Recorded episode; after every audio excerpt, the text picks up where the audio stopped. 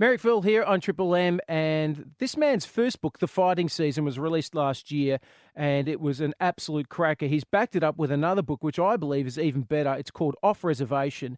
It's the story of a covert operator, Matt Ricks, a former commando in the Australian Armed Forces, and this man is a former major in our Special Forces, in the Commandos, and he joins me now. Bram Connolly, good to have you back, mate. Hey, Mez, how are you? Very good. Congratulations on a great follow up novel because if you'd rooted this one up, it would have been very difficult to do this interview.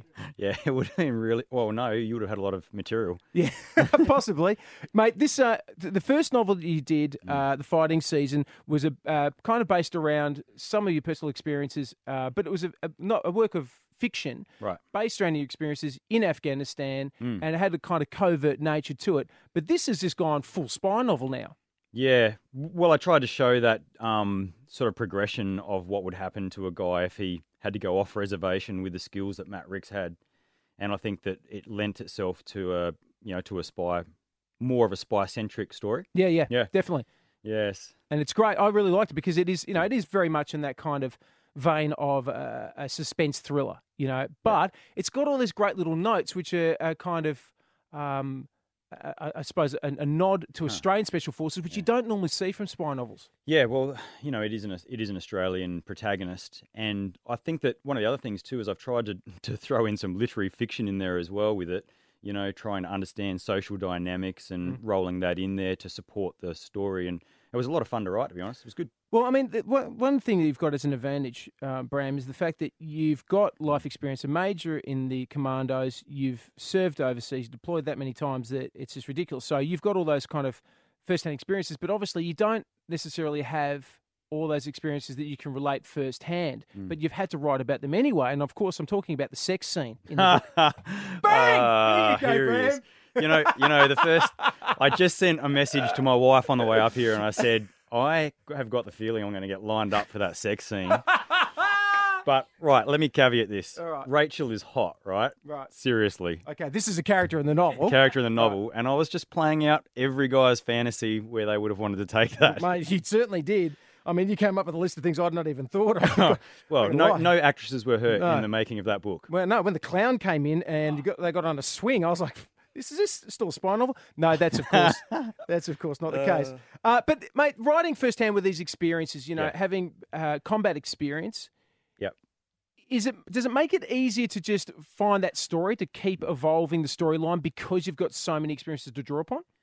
Yeah, I think so. And uh, you know, one of the one of the issues I think that you can have with those experiences is getting too bogged down in the detail of what it looks like, Mm. what the operations room looks like, or you know what the what the the sound of a you know sound of flash grenade would sound like. So I, I didn't want to go down that path of you know really nutting out those details. I And wanted- millions and millions of yeah. acronyms. yeah, exactly. Yeah, Everything, everything's an acronym. everything is an acronym. Yeah, that's an acronym. That, that's E A T C N.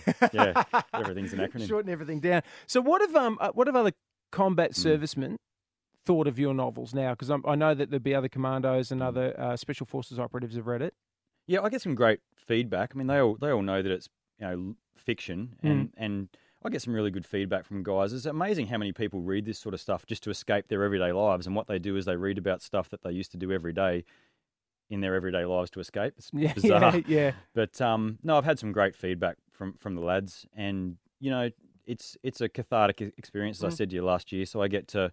You know, anyone who I didn't like before, I put them in the book and I kill them. Yeah, wow. Except there's a bloke in So there. be careful. Yeah, Be I know. careful. There's a guy in there called Merrick. I'm very concerned for. I he know. gets a bit smart, and then all of a sudden, I haven't got to the, that part yet. But apparently, he goes into a room, and the room goes dark, and then he doesn't walk out. Mate, these what and then I a lo- clown and a swing come in. No, no, that's not that scene. Uh, mate, th- one of the things I really loved about Off Reservation too is that it's oh, all Well, it's, these. Little, it's off reservation. Off reservation two hasn't come out yet. no, oh, off, Re- oh, he's good. Boom. See, that's the joke you brought in. Yeah, you like that? yeah, yeah. All right, we've all got one prepared. One, of, I think they got one in the pipe, isn't it? So, in Off Reservation, Yep. you make these references to uh, things in Sydney, uh, places in Sydney that we'd Mm. know about. Obviously, Holsworthy, and you talk about. Uh, I don't want to spoiler alert, but you talk about a um, training scenario Right. and it actually is going on around Sydney. You go, oh, I, ca- I know these touch points. It's not as kind of a foreign concept. Yeah. Yeah, well, you know, we and I've said this on a few radio interviews over the last couple of weeks is that a lot of this stuff does truly happen day in day out because there's people out there whose job it is is to protect society. And so for me, a lot of my adult life was spent cruising around the shadows of Sydney doing military operations. And I just think it's it's a nice thing for someone in Australia to to read that and understand that that's occurring while they sleep. You know, there's Mm. bad there's there's bad men out there who do bad things to bad people. Mm. You know, but yeah, it's it's I think that bringing in that um, sort of genuine those genuine scenes as well make it easier to relate to. Yeah. Yeah, and and then you know that, and you would see I quickly took it out of there and took it straight into Italy, so people can then get out of Australia and imagine themselves Yeah, yeah. somewhere else. Yeah, absolutely. I mean, Mm. it's not all, all based here in Australia. Um, obviously, it's quite an international novel in that respect. But it, you know, you do talk about some of those training exercises that are conducted in and around this area. Now, ev from time to time, Bram in Sydney, we would see Black Hawk helicopters flying around. We know that they've come from Holsworth. We know that there's special forces operatives on them doing training exercises. But what occurred to me is like how often there's other. You know, that's a really kind of bold statement. You see a Black Hawk helicopter. This you- is a you- long setup for a joke, Mary. no, no, that's not a joke. That's the thing. That's why it's so long. okay. The jokes they don't have it set up because that would require thought. But you see, you see a Black Hawk helicopter, and you know you know what's going on, Yeah. right? The general public know that. But what about all the other times, Bram, where, like where citizens would just be completely unaware that you guys are conducting operations? Mm, mm. Yeah, well, their secret's worth keeping. Really? Yeah. You don't want to share them? No, not at all. But how often? I mean, it just like kind of kind of that cloak of darkness, as it were, Mm, mm. around Sydney. Is it a daily thing that you Mm. you kind of exploring those operations? I've got you. See, now I've got you on the back Yeah, foot. you do. Yeah, you do. No, look, you know, and this is where this media training comes in. I'm going to change the narrative and just Oh, here we draw go. this. I'm just going to draw this right out for the next Oh, Jesus. 17 minutes, Oh, um, where I Christ. talk You're about like an in the Australian- fullness of time, with all things considered, and You're just going to Yeah. turn into an Australian swimmer. this is what Australian swimmers do. really, Yeah, yeah. Or tennis players, yeah, oh, footy gosh. players, pretty much all s- sports stars. Change the narrative. Um, okay, no, I'll answer the question. So I think that you'll find that, you know, especially guys that are in the tactical assault group and, and those sort of guys, they're training day in, day out, uh, whether or not that's o- out at their base or whether that's doing, you know, um, things around the city. It's it's a continual daily renewable contract where they're Mm. training day in, day out.